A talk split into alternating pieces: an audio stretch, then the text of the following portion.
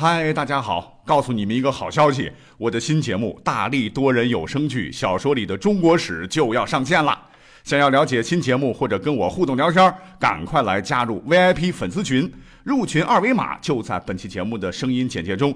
你也可以添加我的小号，拼音大历史加幺零幺 D A L I S H 幺零幺，然后拉你入群，我在那里等你哦。管他正史野史，这里只有大历史，大力讲的历史正在播出。大家好，欢迎收听大历史。今天咱们来开辟个新话题哈，来讲讲机关。不过今天讲的这个机关不是什么权力机关啦、行政机关、审判机关、检察机关等这些个行政组织这个固定机构，而是古代的机关术。那么何为机关呢？它其实本意指的就是机械设备中承担启动和制动功能的关键性组件。什么意思？比方说汽车的引擎能转动，靠的就是活塞连杆活塞连杆呢，就是它的机关。实际上，刚讲到的这个政府机构里边的这个“机关”这个词，它也是借用了原本工程学机关的概念。啊，如果你要真的是去搜的话，你会发现“机关”这个词其实很古老了。咱们的古代人都很聪明啊，他们通过对自然深刻的观察和思考，也制造出了各种机械装置，被广泛应用到军事领域、民用领域各个方面。绝对是人类智慧和创造力的至高体现。所谓是法自术起，机由心生。那沿着这个脉络，本期我们就一起来聊聊神奇的古代机关术。说到这个机关术啊，很多人立马就会想到三国时期的诸葛亮，因为《三国演义》真是深入人心呐，哈，就会立马想到他老人家当年发明的那个连弩和木牛流马。正是《三国志·蜀志·诸葛亮》中就有云说：“亮性长于巧思，损益连弩、木牛流马，皆出其意，推演兵法，作八阵图，贤得起要。”云，也就是说这个事情八九不离十是真的。那这个诸葛连弩据考据啊，跟大家想的可能还不太一样啊，不是那种小体型随便瞄准就能嗖嗖嗖啊，而是一种体型巨大，一个人肯定拿不了的。穿透能力极强的一种机械发射装置，可以一弩十箭，堪称是古代版的加特林，杀伤力惊人。据说呢，这个诸葛连弩在热武器还没有出现之前，是堪称单兵作战最强的武器。而这个木牛流马就更神奇了，那堪称是古代版的机器人啊。根据《正史三国志后主传》中记载说，建兴九年，亮复出祁山，以木牛运粮尽退军。十二年春，亮其大众由斜谷出，以流马运，据武功五丈原，与司马宣王对于渭南。我觉得陈寿是不会骗大家了哈，看来这个东西也是确实应用过实战中，且载多而行少，人行六尺，牛行四步，每牛载数十人所食一月之粮，人不大老，牛不饮食。哎，这真是活脱脱的要马儿跑得快，马儿也可以不吃草啊！就简单一提。不过大家。可能有一点不知道啊，除了这位诸葛亮先生是一位机械制造的行家里手之外，我们上期讲过他的这个丑老婆叫黄氏啊，其实历史上也是一位机关发明家，他发明创造的木狗啊、木虎啊、木人啊，都曾使诸葛亮惊羡不已。尤其是他这个老婆啊，曾经发明了一种可以用来推磨的木头人儿只要啪一摁这个开关，哎，木头人儿呢就不知疲倦地推起石磨，被称之为发明创造机器人的开山鼻祖。这么说来，搞不好诸葛亮名垂青史的这个木牛流马，很有可能是靠着老婆大人的智慧和他的这个鼎力相助才完成的。当然了，把机关术应用到军事上的那可不止诸葛亮一人。这个时代要追溯一下，那可比三国时期要久远的多呀。那根据另一本古书叫《墨子公书》记载说，当年春秋时期，公输班，哎，公输班也就是我们都熟知的这个木匠的祖师爷鲁班，为楚造云梯之械，成将以恭送，就是为楚国呀，当时制造了。工程的机械云梯，旗下带有轮子，可以推动行驶，故也称之为云梯车。还配备有防盾、绞车、抓钩等器具，有的呢，甚至还带有滑轮升降设备。干嘛呢？帮助楚国欺负宋国。同时期呢，还有一位大家叫墨子啊，他就觉得啊，嘚，你楚国实在是太坏了啊，你攻打宋国这个事儿不正义。他一向讲究兼爱非攻，世界和平啊，是起于起义，行十日十夜而至于郢，见公输班。这墨子从齐国出发，快马加鞭，是吭哧吭哧走了十天十夜，终于见到了机关大师公输班。文中载，墨子解带为城，以叠为械。这墨子解下衣带，模拟城墙，用木渣当作攻城器械。公输班是九设攻城之机变，子墨以九拒之。公输班多次设置攻城的战术，墨子多次防御了他的战术，浑身解数都使完了啊！公输班急的是满头大汗，也无可奈何。而墨子之守于有余，就公输班的攻城器械都用尽了，墨子的守城办法还绰绰有余。请注意。这段描写里面，无论是墨子还是公输班，他们这场沙盘推演、精彩对决当中啊，运用了相当数量的战争机械。除了云梯，从九射九具看来，两个人至少使用了十几种对战机械。所以呢，咱们可以大胆猜测，在那个百家争鸣的时代，那个时候的机关术产品种类繁多，大量的被投入到生产战争。特别是在机关术大师的鲁班的带领下呀，楚国应该是具有了相当强大的军工实力啊，所以呢，楚国才会经常的秀 muscle，想打这个就打这个啊。当然了，能让鲁班大神叹服的墨子那更了不起。作为墨家学派的创始人，他博学多才，为后世尊称为科圣。科目的科啊，圣人的圣。据说呢，他能在顷刻之间将三寸之木削为可载三百公斤重的轴承，啊，历史上肯定也是一流的机关大师了。墨子这本书还记载啊，在当时的墨家发明出的机关器械，那也真是琳琅满目，一点不出鲁班了。比方说什么连弩车呀，啊，就是一种能够置于城墙上，需要十个人驾驶的。可同时发出大弩箭六十支、小弩箭无数的一种大型机械装置，这一听这不就是古代冷兵器时代的马克沁机枪吗？还有什么旋转机呀，也是一种置于城墙上的大型发射机，机长六尺，由两人操纵。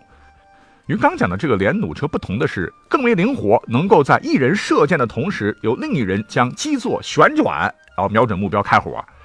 啊，怎么听都觉得这就是古代的可旋转式的机关枪塔呀！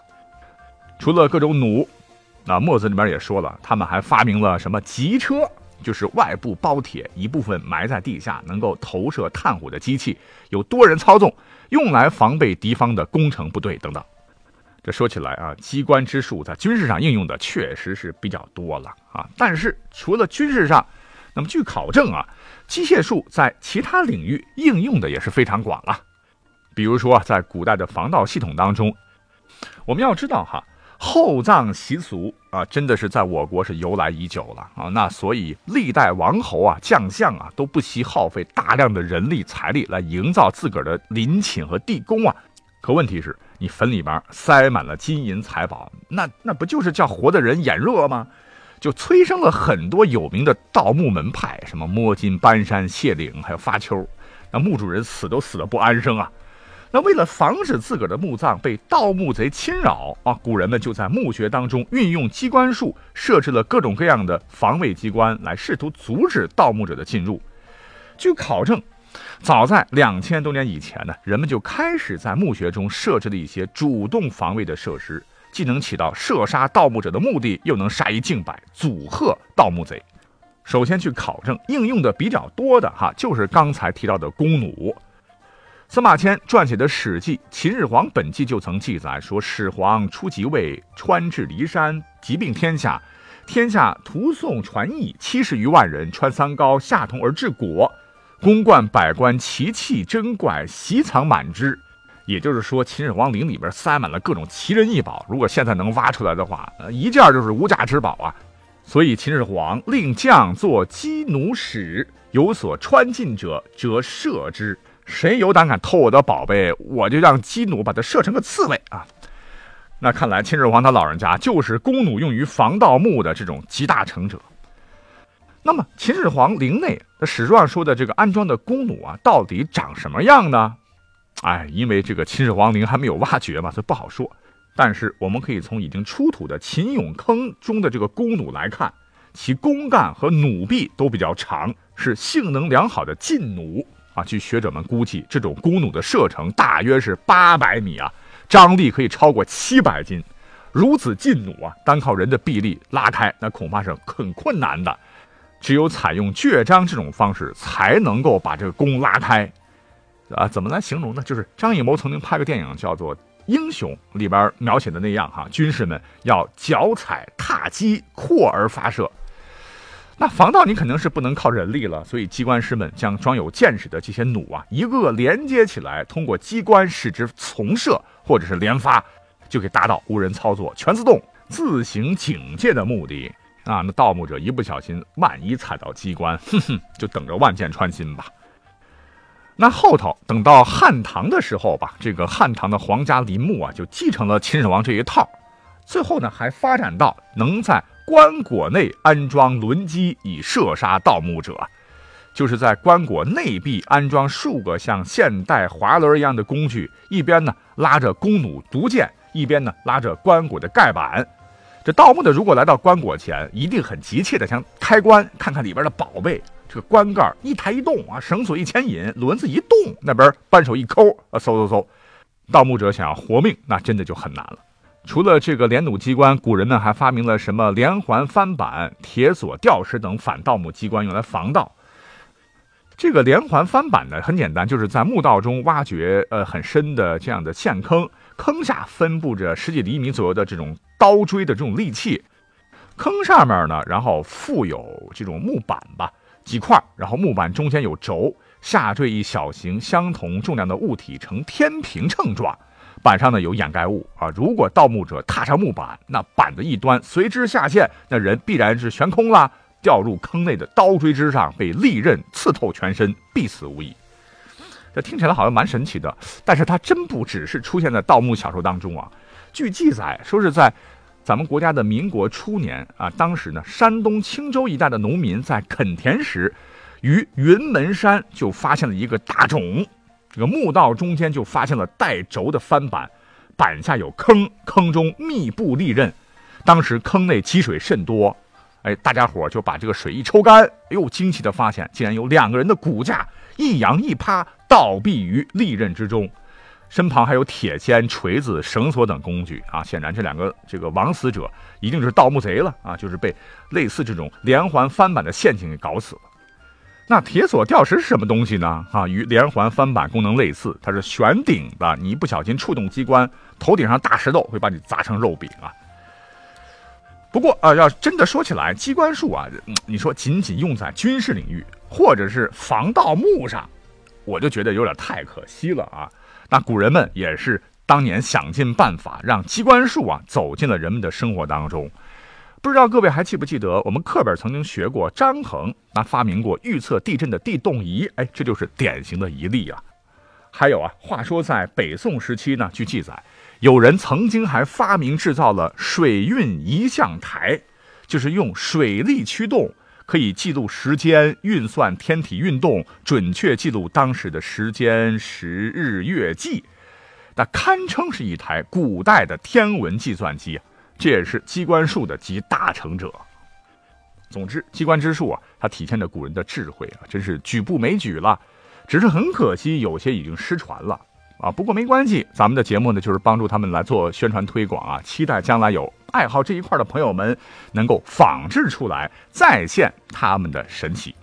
说到这儿呢，我要打一个广告啊，但是我没有收广告费的了啊。是这样，非常感谢喜马拉雅给我们这些历历史人文爱好者搭建这么一个相互交流、侃大山的平台了。昨天呢，他们的小编让我推广一下他们的这个付费精品节目，那我也同意了啊，算是支持一下喜马拉雅。各位听友啊。世界的凛冬，二战的权力游戏啊，这个作品呢改编自世界级的畅销书《世纪三部曲》。那这是一档全网首档啊双人演播历史剧，被誉为高配版的《权力的游戏》啊，讲述了从一战爆发，一直到这个奥巴马成为美国总统啊，人类历史最跌宕起伏的一百年啊，会让你像追剧一样的追历史。新节目上线立减三十元优惠，只要九十九元。